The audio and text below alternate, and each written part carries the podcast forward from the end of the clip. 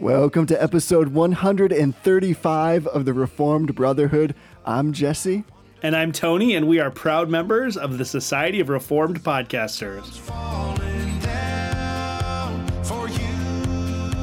There's nothing in this world I wouldn't do. Jesse, how you doing? Brother, What's up? not a lot. I was going to try to say something clever, but everything left me. We just had a false start on We this did. whole podcast. It's throwing so us it's, off completely. it's already through me. Luckily, I've got some affirmations. You've got some affirmations. I got denials. You got denials. So That's I feel like we should just kick right into that and spare me any kind of further insanity. Let's do it. Why don't you start us out? So this week, I'm affirming with some music again. I, th- I feel like I affirm a lot of music on our podcast. You do. But it's always great when you have a piece of music in your library and you haven't listened to it for a while, and then something reminds you to pull it out and you listen to Yeah. it and you're just reminded how fantastic it is. And so that's why I have to, I feel compelled to affirm with a particular album that was actually put out in 1975. You may be familiar with this because it came up based on a recent podcast that I listened to. But this album is The Cologne Concert by Keith Jarrett. Okay. And Keith Jarrett is a amazing pianist. He's specifically more of like a jazz pianist. But here's the deal. So in 1975, he was on tour. He's world renowned. So he's in Germany, in Cologne, and he's going to perform at the Opera House there. And the reason why this is an amazing album is because it's 66 minutes of complete improvisation. And in my mind, improvisation is like the closest thing to like creating something out of nothing. Like it's not Yeah. exactly like that, but the closest I think I can imagine. And the amazing thing, though, about this particular album is not just that it was completely improvised, but for some reason at this particular venue at the Opera House, there was some miscommunication about the arrangements. And so he needed a particular piano. And for whatever reason, those at the Opera House pulled out the piano that they thought was requested. And it actually was just like the old rehearsal piano that was like in some back room. Oh, wow. So this thing was in complete disrepair. It had to be tuned for several hours before they could even get it playable for him. And then like the upper register and the lower register didn't even work and the pedals didn't even work. So here's what is like amazing is he played this thing for 66 minutes. And this album that was recorded went on to be the best-selling solo album eh, of jazz in in all of history. And it's also the all-time best-selling piano album. It is Wow. absolutely beautiful. So I think that music alone proves the existence of God because we have noise by design. But this album in particular, because like you know how music is, it's this wonderful tension of notes moving in various directions, and then everything wants to be resolved. Like across cultures, across geographies, when we listen to music, our ear wants to hear it come back to what we think is like the right ending note. And Keith Jarrett does this wonderful thing where he brings, I think, literally like the story of redemption into music because he's working with all these wonderful melodies and he's building in this tension of always bringing things back into resolution. Like cr- here's creation itself groaning to be resolved. And actually, he does some groaning of his own on this album, but it, it's amazing. It's amazing. So the Cologne Nice. concert, look it up. You can get it on Spotify. Just just put it on, even if like you're just making dinner or something. Just put it on. You will be amazed. It is, I think, some of the best. I'm going to say it this way: some of the best straight up worship music I have ever heard. Because you cannot listen to this and not give glory to God for his creative abilities. They're demonstrated in just a dude. Here's just a dude Yeah. playing a piano, like just pounding on some keys yeah. and it is exceptional. It is absolutely glorious. So I can't affirm enough the Cologne concert by Keith Jarrett.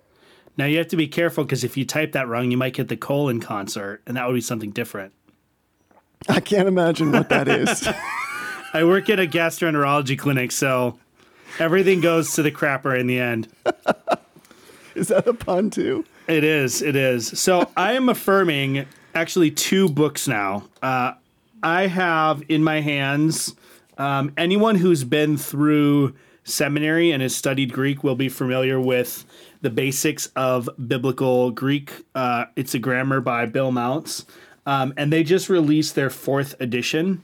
And Zondervan was kind enough to provide me with a copy so I can kind of be aware of the changes because people do ask me on a pretty regular basis what they should use for Greek. So I'm not too far into it, but the biggest change is that it's actually sized like a regular book now, which is huge because it used to be like a full eight and a half by 11 inch like book and it like didn't fit in your shelf, didn't fit in your book on your bag, but now it's uh, shaped like a real book. So get the fourth edition.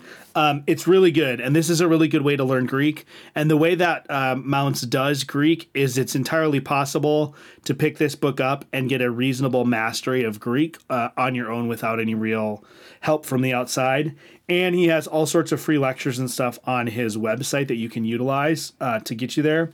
And then after you've learned biblical Greek, there's a new series that Hendrickson has uh, published called "Keeping Up Your Biblical Greek in Two Minutes a Day."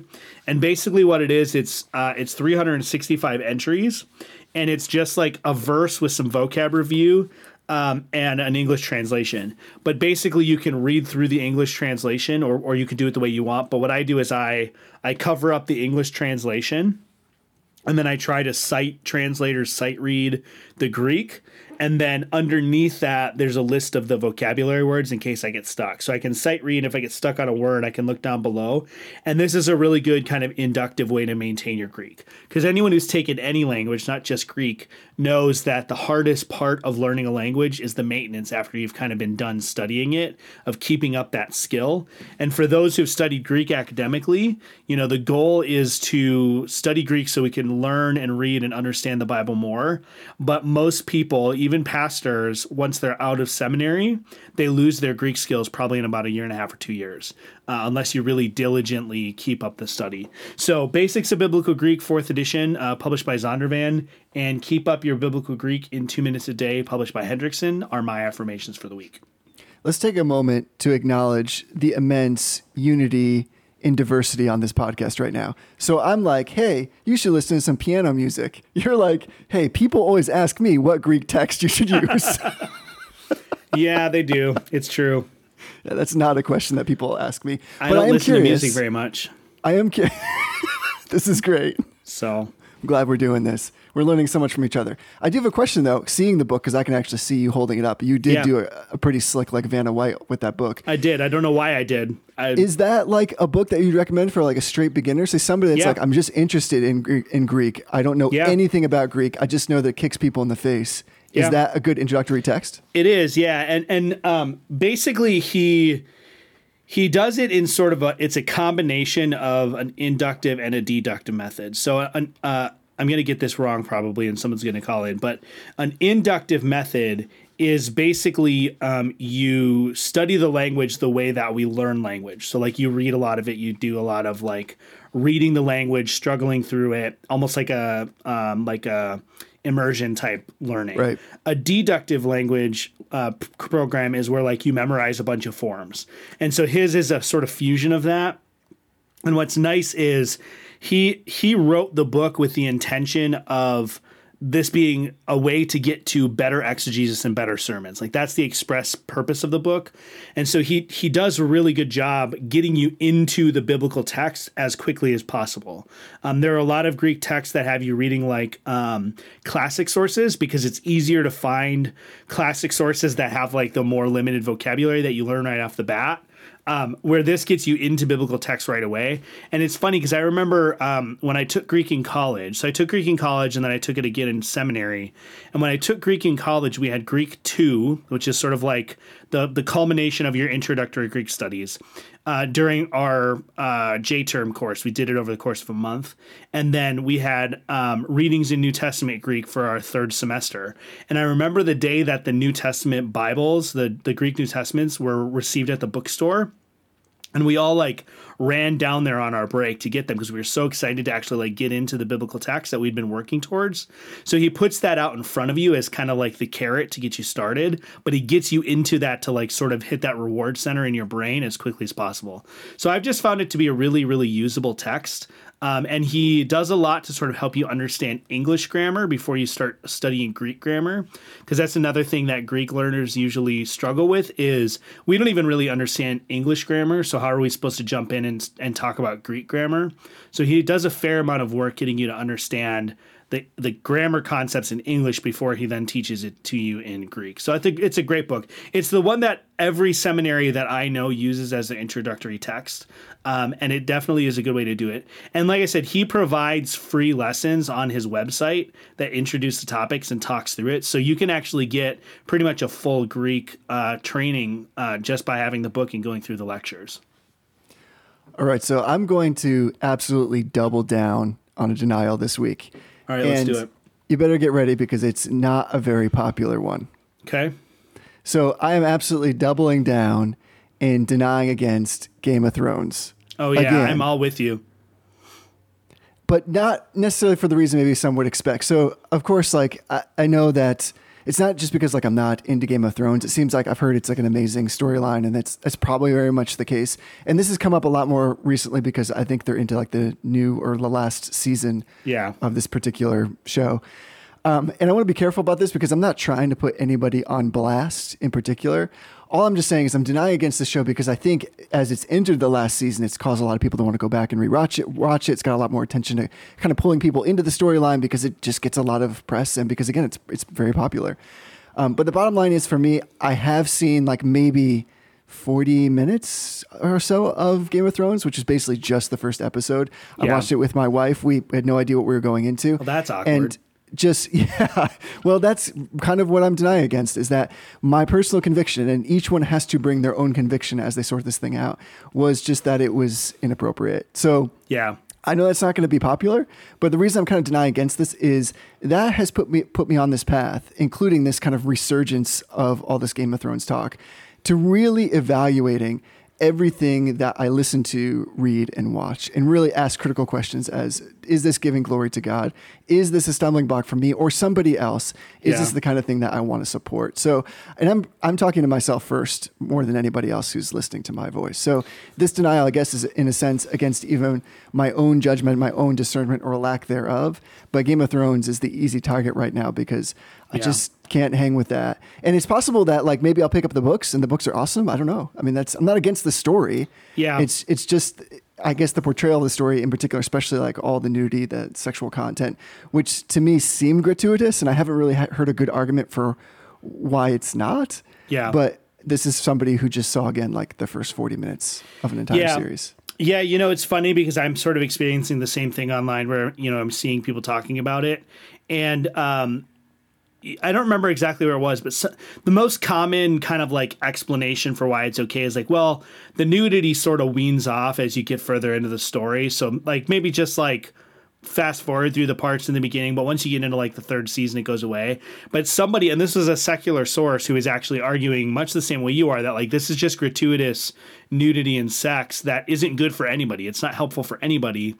And they actually analyzed it, and I don't know who did this analysis, but there is more nudity in season in the last season that was aired than there was in the first two or three seasons combined. So Oh, it's not it's not the case that it's getting less and less uh, uh, centered around sexuality and nudity. And you know, you're you're being very kind and gentle, and I'll go one step further. Like, you should not watch Game of Thrones. Like, it, it's not it's not a matter of conviction. It's it's a straight matter. I mean, everyone should be convinced in their own heart, but Exactly. this is pornography, like straight and simple. They put naked people on screen who are simulating sexual acts in an attempt to entice you to lust in order to get to your pocketbook. Like that's they've said the marketing team and the the people who make the show have said, yeah, we use nudity because it increases our viewership. Um, and you know what? I tried. I was I don't know where I was going. I was flying somewhere, and I tried. I picked up the book in the airport, and I got like two chapters in, and I threw it in the garbage because it's just as it's just as graphic and gratuitous. And I actually found it was worse for me reading it because now it wasn't just my eyes that were like consuming something outside of me, but my brain was actually generating the filthy images, and that I thought was Right, actually you're actively worse. participating I thought that. that. was actually worse than um, it was worse for my own spiritual sake. It was worse. Um, it maybe isn't worse in terms of like you're not really participating in someone else's sin. You're not like causing someone else to need to sin in order to produce the content for you. Although I'm not sure that I can say that you you can write what this guy wrote uh, without without sinning. Like I'm just not sure how that's possible. But I'm 100% with you.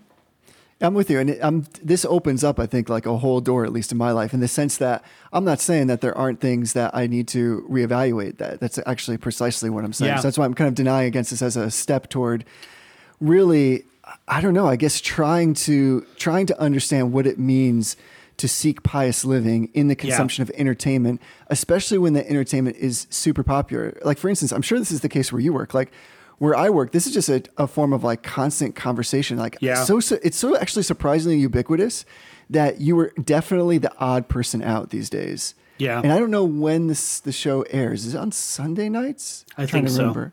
Yeah, I because think so. uh, there there's at least one day during the week where that's all anybody wants to talk about, and it, literally it is everybody. And Yeah. so there's definitely when people ask, "Well, why are you not into it?" and I try to explain it, I definitely am come off in kind of this prude like manner. But Yeah. I'm not trying to be overly puritanical. I'm just trying to be a little bit more honest with myself and with the standards that I think God sets forth in the scriptures. Yeah. And I know that's unpopular, but Yeah. uh, that that is what it is. Like I don't think that people often necessarily dislike me. But they definitely dislike the God that is in me.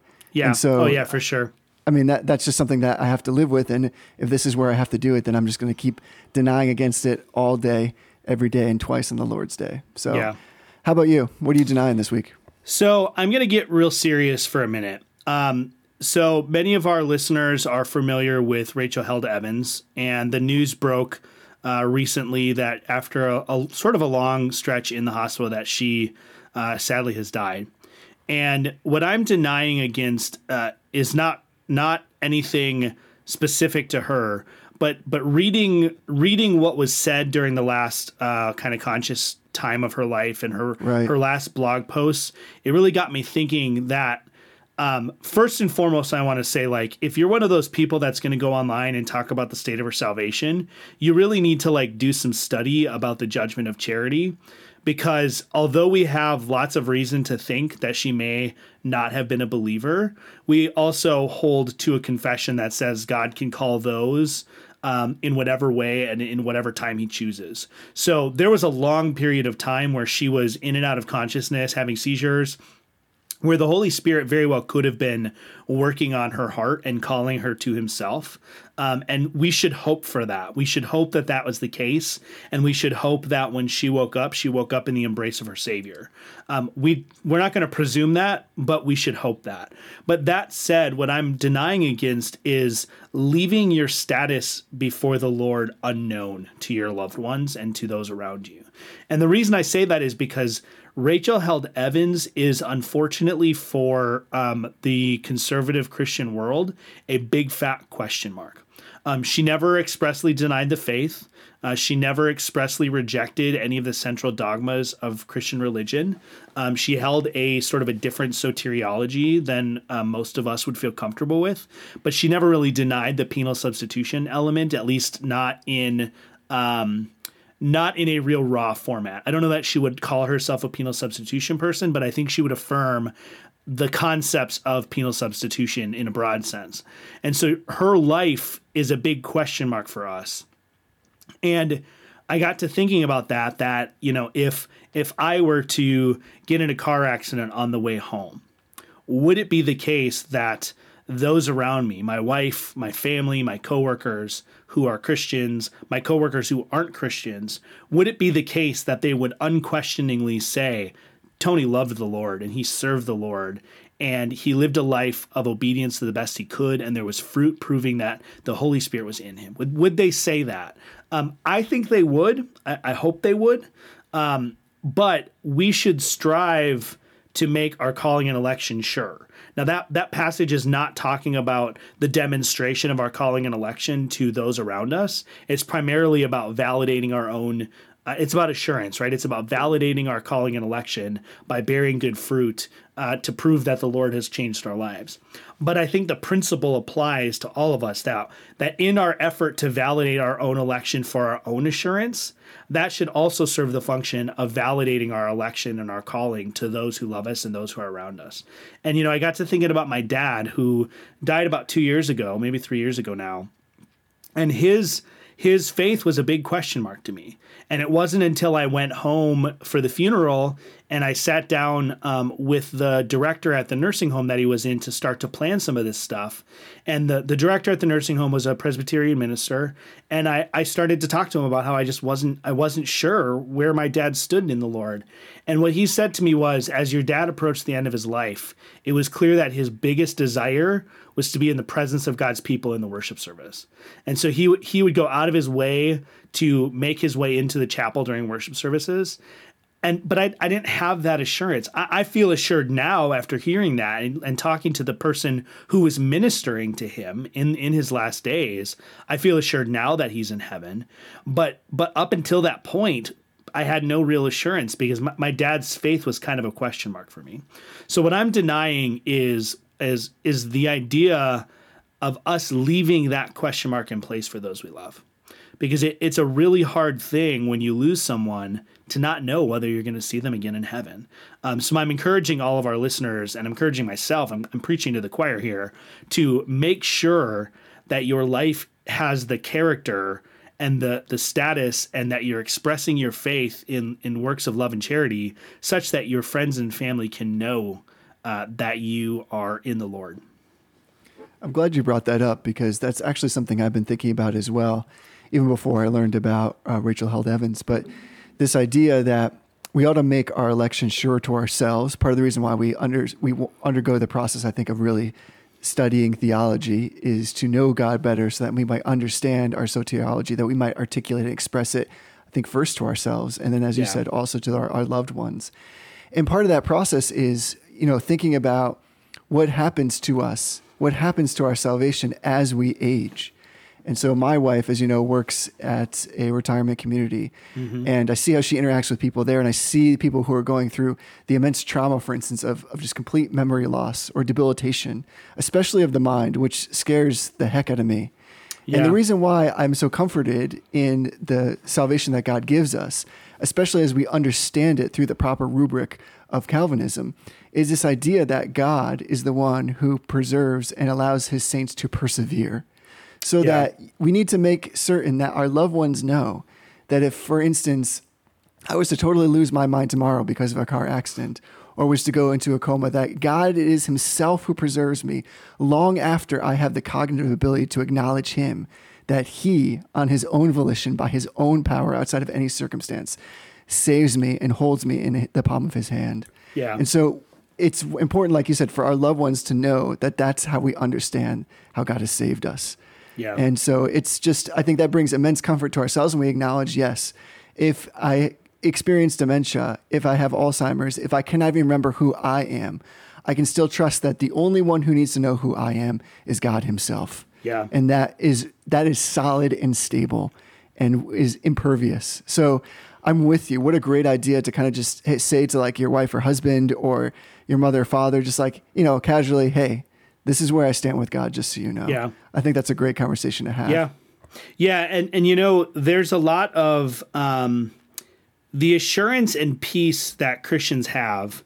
I mean, assurance of God's assurance of God's love and peace of conscience and joy in the Holy Spirit and increasing grace and perseverance there until the end. Those are the benefits that accompany justification, adoption, and sanctification.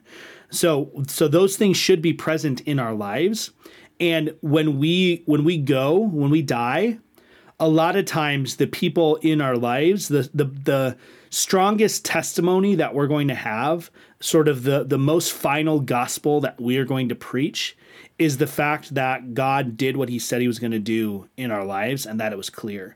And I, I just I haven't seen it yet, um, but I think it's actually probably because the news broke over the weekend. I think when we hit Monday and people start catching up on their Twitter feeds, people are going to see that that she's died.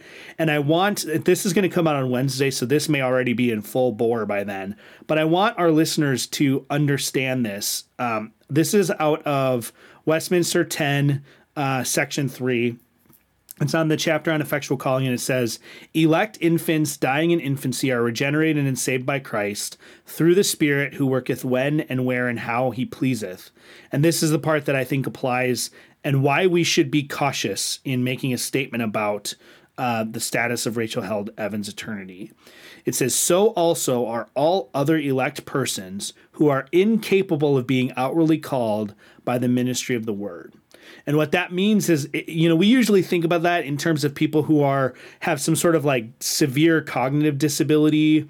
Um, Right. But it also applies to people who have fallen into comas or who have suffered brain injury or who age out of their senses, right? People who enter the end of their life and they lose their ability to think rationally.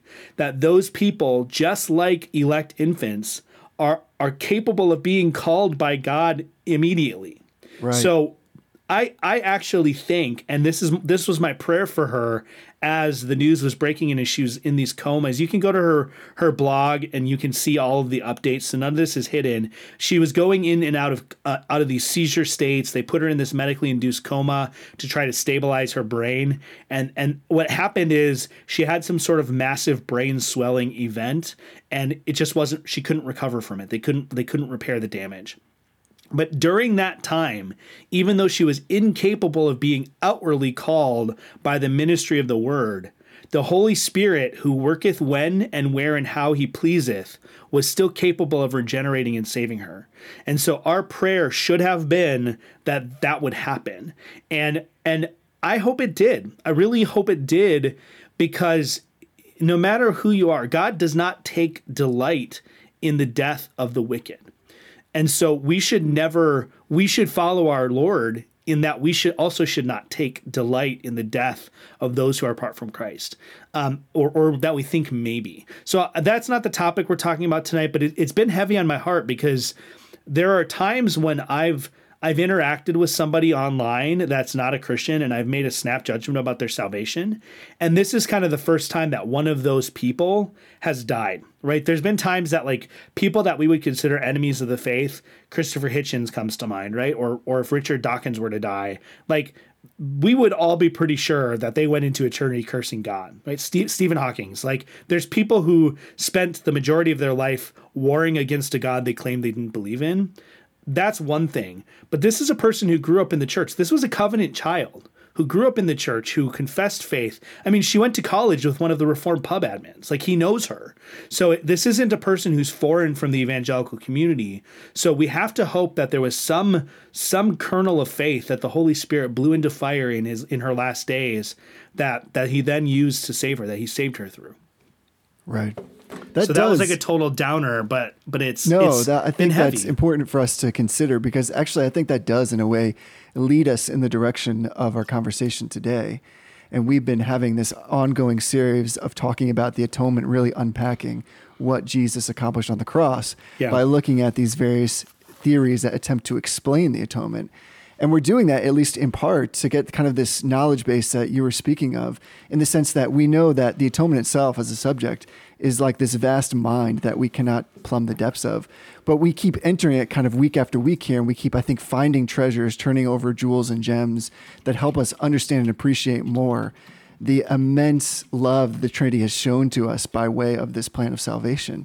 And so, again, this is all about expressing and understanding where we are in terms of our soteriology, and, the atonement is a critical component of that. So I think it does Yeah. certainly fit.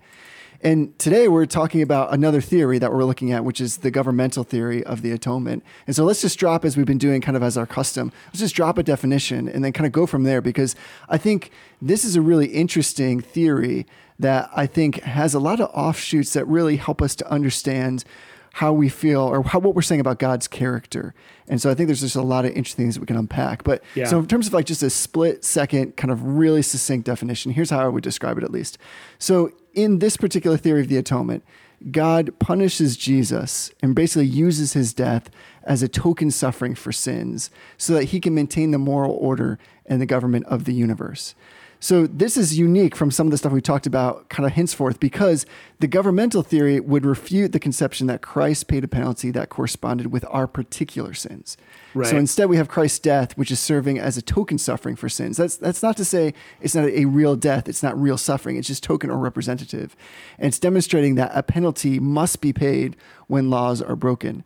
And I would say most proponents of the governmental theory hold that God's justice did not actually demand a payment for sin.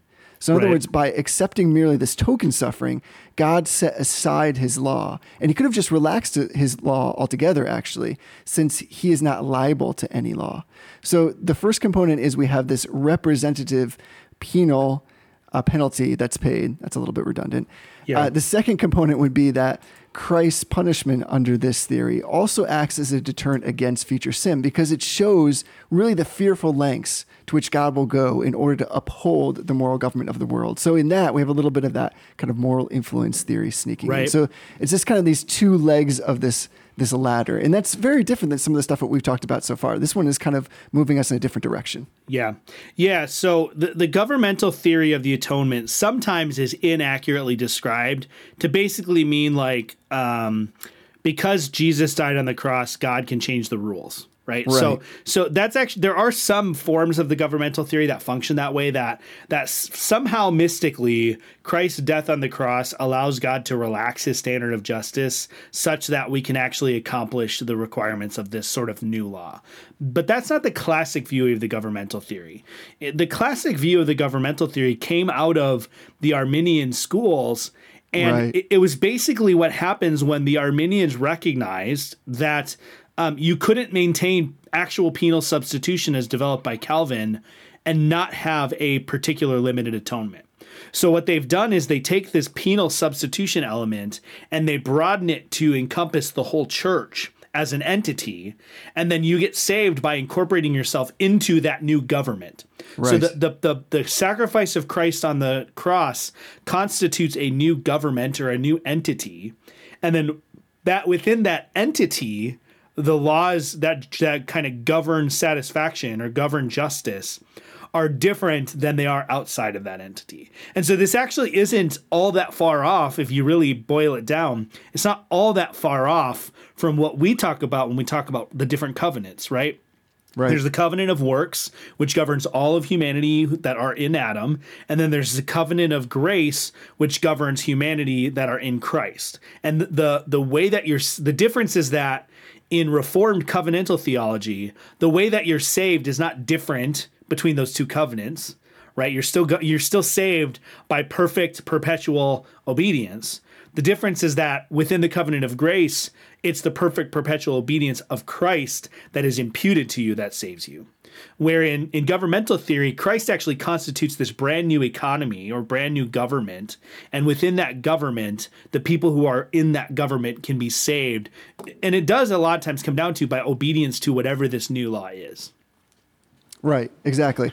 And just like we've talked about, every each one of these theories kind of has like a champion, or at least somebody whose name becomes associated with it because they were outspoken about Right. it.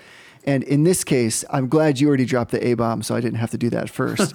in terms of uh, Arminius, and this is, I, I guess you would. I don't, do you know how you say this dude's last name? I always get this wrong. Hugo Grotius. Yeah, the Grotius is how I would say it too. So here's a guy who, and this is in like the 17th century, was really the biggest proponent of this, or at least the one in which kind of gets associated with it. And like you're saying, he argues that Christ did not bear our punishment, but really suffered as this penal example, whereby Right. the law, like you're saying, was honored while sinners were pardoned. So it isn't just like you're saying this bait and switch, which is really unfair to say, well, God can just switch up what he wanted to do and he just changed his mind because Jesus died on the cross. Um, and his view is called governmental, like you said, because he's envisioning God as like a ruler or head of government who passed a law. And in this instance, the law is basically coming from, or he, what he saw coming from like Ezekiel 1820, the soul who sins shall die. And so here is, though, I think the fascinating outworking, if you subscribe to this theory in either a small or a large way, and that is law in under this view is a positive statute or an enactment. So it's it's not something inward in God or in the divine will or the divine nature, but it's only an effect of his will, which again is different from how we talked about this before. So law is really a product of God's will by which not even he is bound and he can change it or abrogate it entirely as he sees fit. Right. So I don't think uh, Grotius would like he wouldn't deny that sin deserves punishment. But what's interesting is the argument here is that it does not follow that all sin must be punished. Like nothing, not even God's nature necessitates the actual enactment of that penal sanctions of the law. God must disapprove of sin and condemn sin, but it doesn't follow that he must punish it. And so this is where I think there is this really direct bridge to Arminianism because when we're talking about this theory as saying Jesus represents this kind of uh, penal restitution, uh, it's restorative in that sense. It's, it's representative. It is a sacrifice, not necessarily the sacrifice for you. Right. This to me is the only way, not the only way, let me revise that. This is usually the way that people are can say to anybody writ large, Jesus died for you. So, like, do you see the bridge I'm kind of connecting there? Like, I see th- there's this major connection that I think people don't, often don't realize. And that is when I talk to a lot of my Arminian brothers and sisters, and I say, we, we talk about the atonement, we talk about the accomplishment of Christ on the cross, the efficaciousness of the cross. What they end up describing that is the governmental theory of atonement, because there is a propitiation aspect to it but they're I think they're thinking more in terms of a straight substitute. Right. But when you, I'm anticipating a bit, unfortunately, because we don't want to talk too much about penal substitution. But that all that to say, what they're kind of incorporating in or smuggling in is the sense that no, Jesus took my particular and specific place in the cross. Yeah. But that can only be done if you're saying that that person has been elect and chosen because that would mean that because they've been saved, because Christ has died specifically for them, there would be they would fall into double jeopardy if they were be to, to be judged again because they had to make a decision for Christ. So I think the governmental theory is in some sense automatically paired with the Arminian worldview, but it's not Right. often seen that way. Yeah, and and it, to be fair, not all Arminians hold this view, but it does go hand in hand, and I think it's fair to say that a consistent Arminian who wants to maintain the penal elements of atonement must hold this view. And- And, Exactly. so most of the time, if you try to confront a modern Arminian and say you can't consistently hold to a penal substitution view, they're going to they're going to say like well that's a misrepresentation of what i believe but the classic arminians recognized that you can't hold to a penal substitution substitution view and also hold to a definite atonement. And so like i said this view really is their attempt to maintain those penal views. And to their credit like they're trying to maintain that because the bible uses that language. So Right. they're faced with the fact that the bible uses this penal substitution language. And so what they're doing is they're taking their universal atonement model, their their universality of the atonement, and they're fusing it with penal substitution to come up with this idea that Christ Christ suffered on behalf of all of humanity, which then constituted a new context for them to be able to be saved. Right. uh, And what we're saying then is, I, get, I think, if, I think I'm on the same page with you, is that in that particular view, I, I would say, and this is again just based on some conversations, that the atonement was sufficient for all, but efficient for those who make the conscious choice Right. to quote unquote accept Jesus Christ as Savior. Right. So that's where you get the sense where you, I think they can in full conscience, with in, in a clear conscience, say Jesus died for you to, to every person. You can make that statement kind of unequivocally. Yeah, Um, and, and you know what? Uh, to be honest, like a reform person can say that too, and that that's one of the difficulties and challenges that I have with some of the more like um, I say hyper Calvinist, not in the technical sense, but in like the calm down. I know you're a Calvinist sense. Um, they want to say like the Reform Pubcast guys got into this huge like brouhaha initially because they said like you shouldn't sing, you shouldn't tell your kids to sing "Jesus Loves Me," and while Right, they yeah, may or may not be correct that uh, that that is or isn't a logical outflow of the Baptist model where you don't consider your kids to be Christians. They got in trouble for it because it, on the face of it, it feels and sounds ridiculous, and it really is. Like we don't have to couch all of our language of well, Jesus died for you if perhaps you're the elect. Like you don't have to say that. We can say, and, and the Westminster Divines said this. Christ is dead for you. Like they they proclaim that promiscuously because all of those who will accept and receive that, it's true for all of those people. Right. So I, I that's one of those things that I get a little bit frustrated with some of our like reform peers that they want to try to couch the promiscuous proclamation of the gospel in terms of like only the elect will receive it. Well, that's true, but when we when we try to only preach to the elect, then we do fall into the actual error of hyper Calvinism. Um, and this actually seems like a form of hyper Arminianism in a way, because what they're saying this flows into their concept of corporate election, which I don't think we're going to talk much about. But the idea that your elect the the election that Arminians talk about is not the election of individuals, but it's the election of a condition by which people may be saved. Right? Right. And so likewise, the condition that people or the condition that is elected for people to be saved is obtained by means of the atonement. So we you know we've said it before like in Arminianism Christ didn't die to save sinners. He died to make salvation possible for sinners. And that that may feel like a subtle nuance at first, but it's a, it's an infinite difference, right? It's the difference between Christ actually accomplishing salvation on the cross and Christ accomplishing the potential of salvation on the cross. Exactly. And that's a big difference. Exactly. It's that efficaciousness that is the critical component in Right. just that small change or flip of the language there. Because you're right, I see the governmental theory primarily as really a slight variation of the penal substitutionary theory. And I think that's ex- exactly, I, I clung to what you said there about having this sensibility that the scriptures speak so much about the need for some kind of penal component that is representative, but this is a logically consistent way to preserve the fact that Jesus makes it possible for all to be saved by way of the atonement.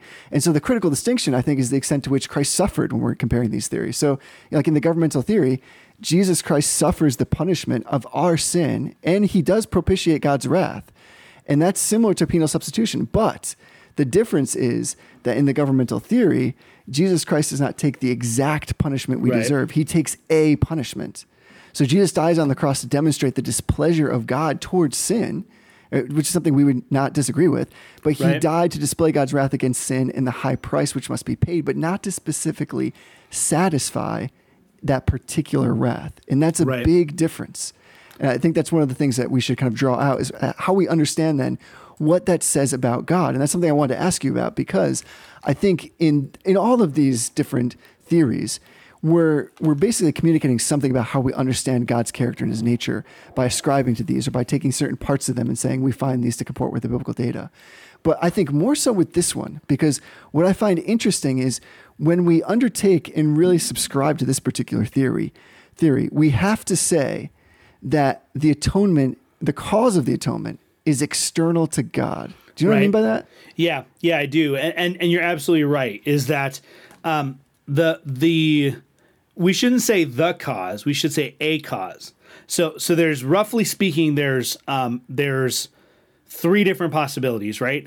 Either the the cause, the cause, singular cause of the atonement is found within God, right? God is God is objectively solving a problem and Right. God takes care of all of that all of what's necessary to solve that problem.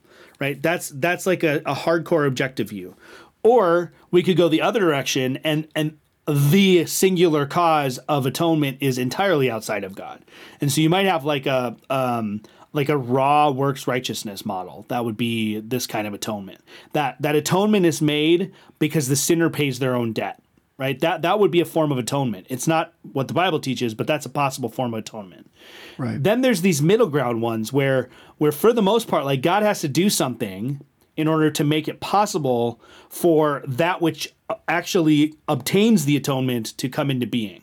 Right? So in this case, God makes it possible for humans to fulfill a condition but not not by empowering those humans necessarily but by creating the condition itself Right. so it would be like, um, you know, like when I have an employee at work, if I want them to do a really good job at something, one of the ways that I do that is by giving them an easy task, right? So every every manager has had this situation where they have an employee that's struggling with like self confidence, and confidence is important in terms of achieving your goals at work. And so you you kind of give them like a softball task so that they can accomplish it, and then you you know you you praise them for it, then you you ramp up the difficulty so you can build their confidence over time. Every manager's done that. Any management class will teach you that that's a viable method to improve the confidence of your employees. In a sense, God is doing something similar with the governmental theory, right? He's he's doing all the hard work himself. And then he's creating this context where you're able to fulfill the conditions that he sets forth. And he does that by setting forth conditions that are attainable for you and and that's the main difference in terms of the the difference between you know my comparison to the covenant of grace earlier god sets forth conditions in the covenant of grace but by no means are those conditions attainable by the sinner right? There's nothing that a sinner can do to generate faith within themselves. So God has to do it for you. And so it's different in that in the governmental theory, we are given this context by which we're able to obtain salvation by means of something we accomplish on our own, mostly unaided by grace. And that that's just not the gospel, not in the least. Right. Exactly. There's we have to ask like some strange questions with this theory because if what we're saying is true, if there's nothing in the being or attributes of God that demands strict and exact infliction of punishment on the sinner, then why doesn't God dismiss the sinner from all obligation and just Right. save him by a mere act of will? Or in other words, it's really the question we've been asking this entire series. Why did Christ have to die at all? Exactly. So, al- although God can remit the penalty of sin without satisfaction, according to the, theor- to the theory, as far as his own inner nature is concerned, he cannot do so in view of the welfare of the created order. And this is where we get, like you're saying, to this outside cause, so to speak. So the necessities of moral order make it unsafe for God to exercise his power in right remission of the penalty. So what I've been thinking of as you've been talking is this example of, let's say, like a spoiled child. So this idea that you know, if the child does something wrong, especially let's say a child misbehaves in like public, which is you know like probably a parent's worst nightmare. Yeah. Again, not a parent, but I presume is based on the look I see on my friends' faces of children when their their children misbehave in public. If your child has a meltdown in public, as a parent, because let's say they've just really bad attitude, they've done something wrong.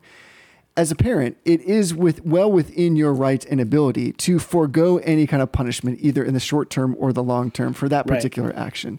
But it is probably morally unwise in terms of your administration of parental government control over the child to not inflict some type of punishment so as to not set the wrong precedent for future behavior. Exactly. And that's more or less where the governmental theory comes down because that's where we have the final cause then of the atonement is external to God. The cause is what the interests of the universe require, not what the nature of God might demand. And I think that's where I always get hung up in this theory because we have Christ's death is primarily a tribute to the sanctity of divine government. His death demonstrates that while God remits, or I guess we could say like relaxes the penalty, he detests sin and desires to deter its spread within the created order. And it's Yeah. almost like we like a good governor cannot allow his subjects to sin with impunity because to do that would encourage them to sin just like it would encourage the child to misbehave if there was no punishment for that so basically Yeah. to protect everybody else and to preserve good order and i'm with you on that that's where i always kind of get get caught up because i think sometimes have you ever heard this go uh, and i only know this term because this appeals to like my my professional nature as like a banker but the like acceptilation theory have you ever heard it called this it's kind of, I think it's kind of like a a branch of this. Have you ever heard that? I haven't. So, so it's this weird idea because I think this is actually, in some respects, like an actual financial term. But so, like we've been talking about, we're basically saying that Christ's afflictions were accepted by God in the place of our punishment. Right. So we have to be specific because I think what we're both saying is that his sufferings were not equal in value or kind to what we w- we would personally have received, but they were quote unquote accounted as such by God. And so this has drawn in this term of acceptilation, which in at least the banking world refers to the, the action where a creditor discharges his debtor, but without full or literal payment being made. So it's this idea that the creditor may cancel the debt entirely by declaring it paid or by receiving a partial payment in lieu of a full one. Right. The problem I have with people saying, well, this is exactly what's happening in the atonement is that if you take just that simple human example of debt cancellation, even if you get your debt partially canceled, it's still not without consequence, right? Right. Like you if you stop paying your car your car payment right now, it's not like someone's going to be like, "Oh, you have financial hardship, that's too bad. I'll just wipe it out." They're going to take your vehicle if it's collateralized. If you stop paying any other bill for that matter, especially any kind of debt because you've borrowed money, it's going to go against your credit score. So even we as humans realize that the acceptilation theory really doesn't exist in this Right. world. Right. And therefore, from an argument from lesser to the greater, it probably doesn't exist because, well, it doesn't exist as the scriptures describe it to us. But logically speaking, it can't exist at the divine level Right. either. Right. Yeah, it's the difference between your uh, the person to whom you owe money saying, "Look, I know you can't pay, so give me half and we'll call it even." That's the governmental theory of the atonement.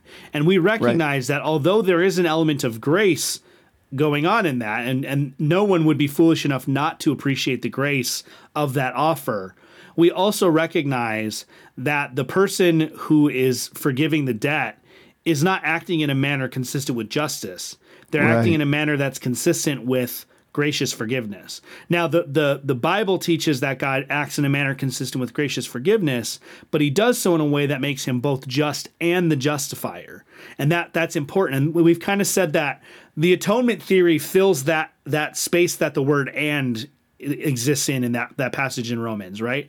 How you parse out the the atonement is either going to make that statement coherent or incoherent.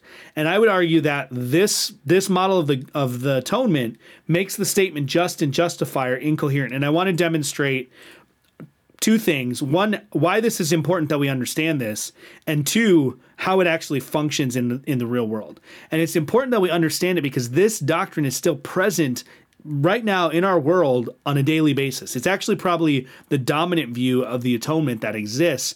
We For love sure. to think the reformed world is big, but we're a tiny fish in this pond. Like the reformed world is not the biggest voice out there. Um, so this is coming from the Salvation Army's website and this is their doctrines. I'm going to read it as it stands now, and then I'm going to read it as it was written in the original um, statement here. Um, and it says, We believe that the Lord Jesus Christ has, by his sufferings and death, made an atonement for the whole world, so that whosoever will may be saved. Now, that sounds pretty much like what we would argue, but in the original um, 1892 version of this that William Booth wrote, it's much more expanded and it, it gives us a better understanding of the origin. He writes, The scriptures teach that Christ on the cross, in view, virtue of the dignity of his person, the voluntariness of his offering, and the greatness of his sufferings, did make and present on behalf of poor sinners a sacrifice of infinite value. So we're good so far.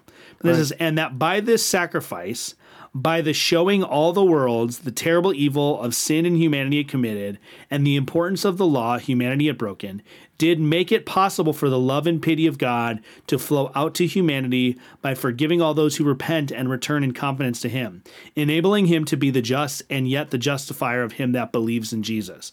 Now, the problem with that is that once you get past talking about the sacrifice of infinite value, there's nothing in there that continues the idea of substitution. And so, Right. so what what the atonement in uh, Booth's view here, which is a classic understanding of the the governmental theory, what his understanding of the atonement is, is that you know God's wrath was demonstrated, the severity of breaking the law was was shown forth, and that somehow those two things make it possible for God to forgive people who repent. But there's no talk of remuneration of sins. There's no talk of expiation or propitiation of sins. It simply is that somehow because the wrath of God was was visibly demonstrated, God can forgive. And that that just doesn't fill that and in the just and justifier formula with anything that actually reconciles those two things. God is not just. He is the justifier in this model, but he's not just because justice is not being executed. Um, Christ is not receiving the just punishment of our sins he's just being he's just being beaten to show everyone how mad god is. Like Right. that's what drives me nuts is that penal substitution as a model is painted as cosmic child abuse commonly in our world. But this model this is the cosmic child abuse right? This is christ just being the whipping boy so everybody can see how pissed off God is. And then somehow, because God's vented, that means he can now relax a little bit and let everyone who wants to come into heaven come into heaven. Like, I know that's a caricature, but when you boil it all down, that's actually what's going on in the model. And so it, it frustrates me because although there are some like kernels to this that that make sense, that yeah, God's wrath was manifest on the cross. And yes, God does open up a new economy for those who are in Christ and a way to salvation. The actual like core of this doctrine is just rotten to like all the way down. Right. And that's why we're trying to spend time talking about this to actually get into it and get behind it to really see where the rubber meets the road on this stuff. I, I'm glad you went there because uh, my point in having these conversations with you is to understand how these affect us and impact our practical theological outworkings and living. And I agree with you. I think that with this, this is of all the things we're going to talk about across this entire series, I think this is the one that is the default mode for many Christians, whether they realize it or not, because Yep. it's trying to preserve this sensibility that Jesus died for all in this really grand sense that all those who basically choose him may be saved. And at the same time, what we don't realize is what we're saying when we make that statement, what is implicitly behind that statement.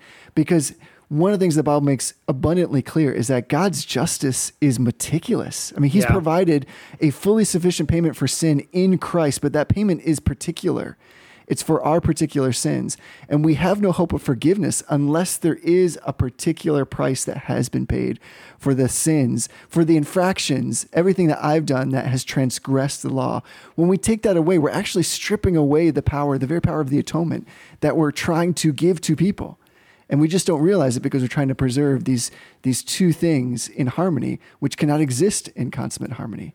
Yeah. So uh, the, the power of the cross and the glory of the resurrection is that Christ's sufferings were not merely just token example of God's antipathy towards evil, as if like he generally doesn't like it, but he tolerates it on the whole. It is the reaching down on his own volition, the condescension of the God man to say, I will come and pay the specific debt. Yeah. And I can't imagine what it would be like to try to explain to somebody who's trying to be thoughtful in process soteriology, who is who who would say the spirit is calling and they're having a conversation with another believer and this believer is explaining what we've just talked about. Somebody let's say who's come with a severe burden of sin who is coming with specific things in their past in their behaviors in their mind that they need to be and want to be released from and getting this sense well yeah jesus died like in a general sense for like all sin but not necessarily for the stuff you're talking about particularly you know like that that goes against like everything in hebrews about this great high priest Right. who comes and is able to you know slap down the payment for our particular debt big or small and then to, to wipe it away and then to fill us with his grace so that the the account so to speak is Yeah. made full and we have all these riches in christ like i, I just i the bible does not want us to have that taken away from us i just cannot get behind this for that very reason Yeah. Yeah, I heard it once said, um, you know, I'm not sure why this analogy came to mind, but I, I heard it once said that they were talking about the bridegroom or the wedding feast of the Lamb, right? And they were talking about the RSVP list. They were using the analogy that the, the book of the life, the book of the Lamb, the, the book of life that all of our names are written in is like the RSVP list for a wedding. And Okay.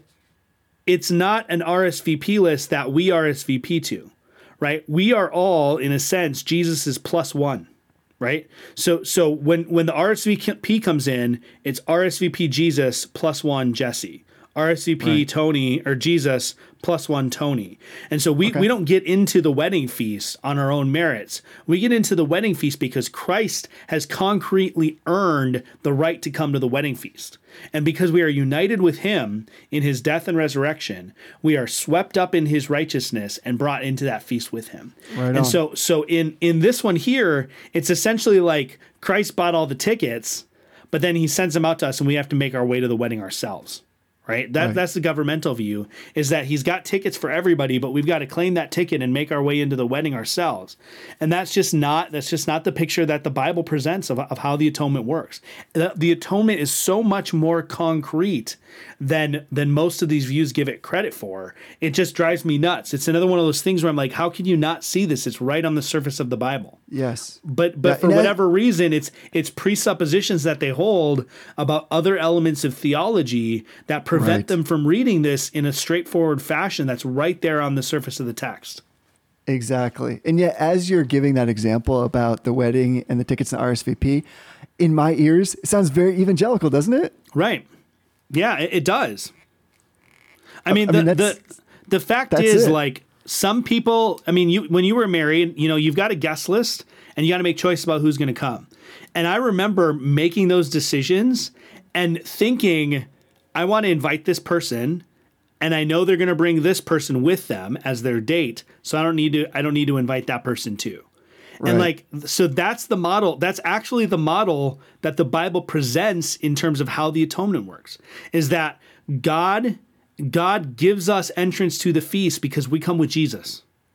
right? We come with Jesus, and that's how we get in. This model is not that we come with Jesus.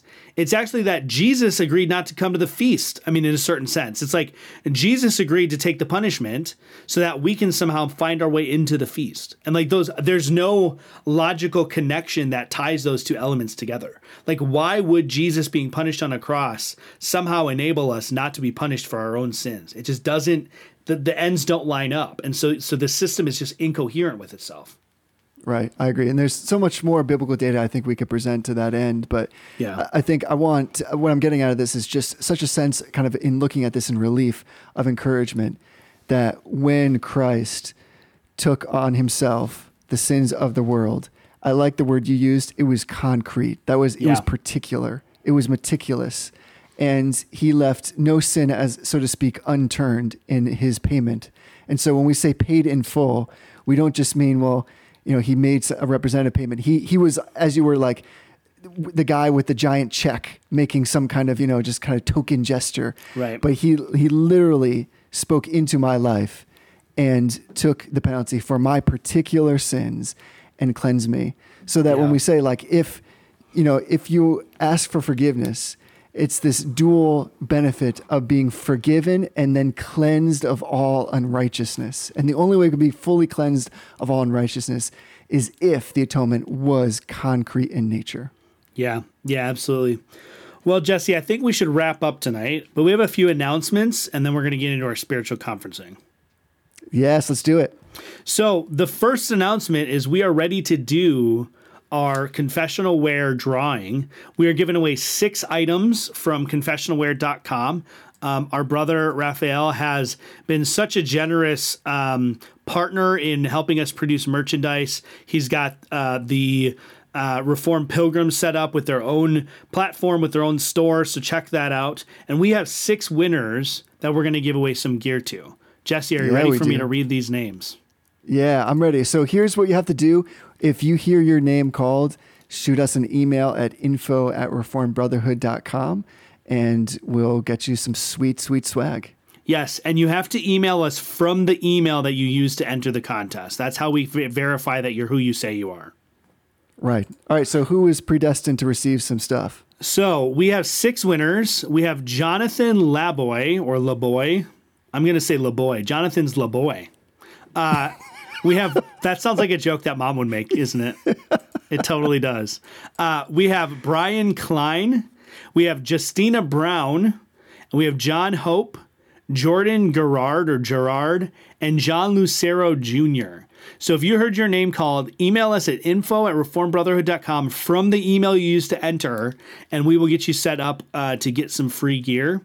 And uh, it's going to be awesome. I have a lot of gear from this uh, confessionalwear.com. He has great stuff. The prices are awesome. Um, and he's just been a really good brother. So if you haven't had a chance, if you didn't win and you want some sweet gear, head on over to confessionalwear.com. There's a Reformed Brotherhood uh, store, there's a Reformed Pilgrim store, there's an According to Christ store if you want to cry yourself to sleep since they're not on the show anymore, uh, but you could still support them. Um, th- it's just really good stuff. It's good merchandise, so check it out. Thanks to everyone who entered the contest. I'm sure this is something that we'll do again. And we just appreciate the support and you giving us a listen. And to that end, here's something before we do this, end with some spiritual conferencing. Here's something that, Tony, we just don't do enough of. And that is True. I was thinking the other day, I want to say thank you to everybody who listens and either provides their support by sending us voicemails, participating in the contest, and especially those who actually give financially. Thank Yeah. you for giving faithfully to help Yeah, us cover you. the costs of this podcast because there are expenses and it's such a blessing to have that burden shared by others and to know that it is being edifying. We appreciate what God is doing through these little conversations that we have. Yeah, yeah, and you know our uh, website hosting fees just came up, and it didn't cost us any money out of pocket because we were able to have Yeah, enough funds stored up from our faithful listeners to be able to pay for that and not to have to worry about where that money's coming from. Um, and we love doing the show. Uh, we would we would do it and we would pay for it if we had to, but but we're grateful that we don't have to.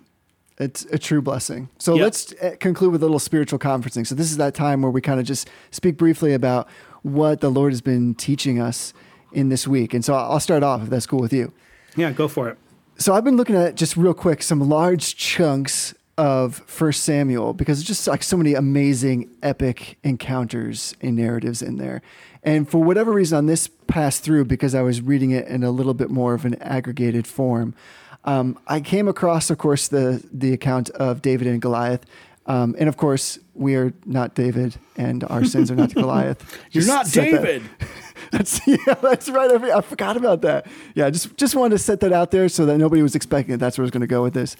But I was just marveling again at David's response when he goes up to the the Philistine battle line there, and you know Goliath comes out, gives his little spiel, and for whatever reason, it just I just always love how like how hard David is like right away. Like his reaction Yeah. is just hardcore, and I think we're tempted to look at that and be like, here's like a brave dude. Like here's Yeah. a dude that like you know has God has anointed and he, he's young and he comes up right away and says like you are defying Yeah. the army of the living God. Like we just say like yeah he's he he gets it. He's right on it. And for whatever reason, this time when I was reading through that, I came to first, I think it's like two chapters before that, where we get this contrast between how God empowers David versus Saul. And Yeah. the scripture says plainly, and the Holy Spirit came on David from that time forth, which is different than Saul, where the Holy Spirit kind of comes intermittently, so to speak, with like kind of fits and spurts to use that language. And so I got to that passage with Goliath, and I was like, of course. And it suddenly clicked for me. I was like, this is the response of a dude that has been empowered by the Holy Spirit. And my response should be likewise. The reason why he can talk like this, the reason why he does talk like this as almost like his visceral, normal response to the situation is because this is somebody who is close to God by the power of the Holy Spirit. Yeah. So I was just blown away by that because I was like, it's not like David's like a superhero, which we're often tempted to make him here. Like, you know, again, here's somebody that just like really understands what God is doing. No, here's just a dude that's just sold out. Yeah. That is is fully yielded to the Holy Spirit and for whom God has made his presence specifically known. And I think like we we are that we are that people. We are that people Yeah. now. And that that's really the the mode of thinking I need to get in is to be, you know, be marinating myself in the scriptures and praying consistently and constantly that the Holy Spirit would enliven me to speak in that kind of way, to be offended when it's right to be offended, to speak out, to seek piety, and to kind of have that response of, of moving forward in the Christian faith with like a fire, with a, a lack of fear, with a courageousness that's not manufactured. It's not like just try harder Yeah. and you know speak up more. Uh, it's be sold out. So Yeah. I just love I just love that. I was like, man, that David is is the man because uh, and, and there's no reason why I can't be that kind of man uh, if I'm really seeking after the Lord in, in that kind of way. Yeah. Yeah, I mean, honestly, like for me, it's been sort of a sort of just a downer week. Um, not not in like the sense that anything bad has happened, but you know, coming out of the conference last weekend, um, you know, you kind of come down off this spiritual high, and and you sort of hit like the the trough after the peak, right? You're you're way up, and then you come down, and it's like things have just felt normal. And and today, this morning at church, it kind of hit me like that's fine. Like God works through the ordinary means of grace, the the day in and day out normal things that happen. And so for me, this week has just been an exercise in just kind of trusting God that he's still moving in the ordinary. Like he's still moving in the regular things. And like I've noticed it this week like it's been harder to keep up on my Bible reading. It's been harder to pray. It's it's just felt like everything feels so like bleh. Like everything feels so like monotonous. But but for the most part throughout history, God's people have existed in ordinary fashion and they've been nourished by the Holy Spirit through the ordinary means of grace that they experience on a daily and weekly cycle. So for me this week for spiritual conferencing, it's just kind of a matter of like I need to relearn to rest in the everyday blessings of common grace and special grace that God's given me. I like that. I appreciate that your honesty and candor with that because wh- who hasn't been in that particular situation even recently? You know, I think it's Yeah. important to remember that.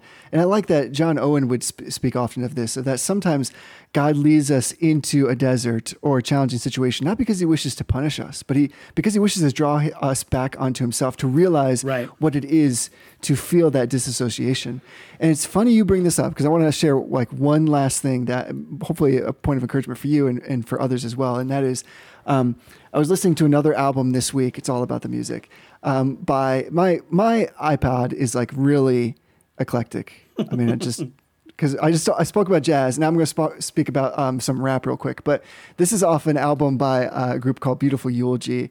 And uh, they have a song called Signs and Symbols, which is great. Everybody should look this up because the lyrics are just so on point. And uh, it's basically a jam about how Christians tend to want to over spiritualize things, look for signs and symbols. They want to have that really kind of glorious, all the time high experience from God.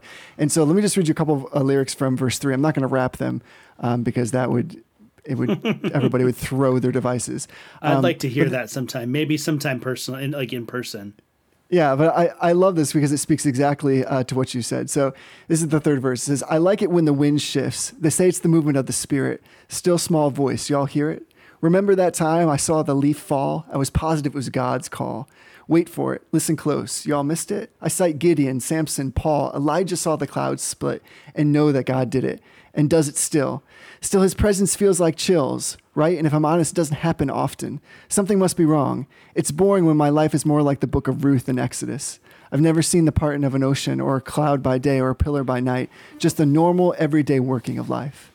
Yeah. And I love this idea of like, oftentimes our lives are more like the book of Ruth than Exodus, but that's exactly where the Father is always working. That Yeah. consistent plan for our lives, that wonderful sovereignty that takes us from day to day.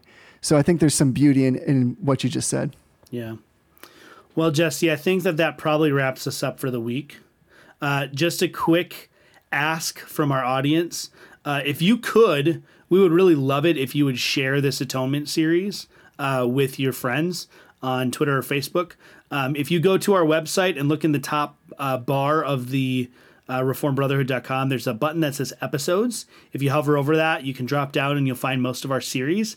And if you click on the atonement series, it'll take you straight to all of our atonement episodes. So if you could share that uh, page with uh, people you think might be edified, that would be excellent. Sounds great. Well, until next time, honor everyone. Love the brotherhood.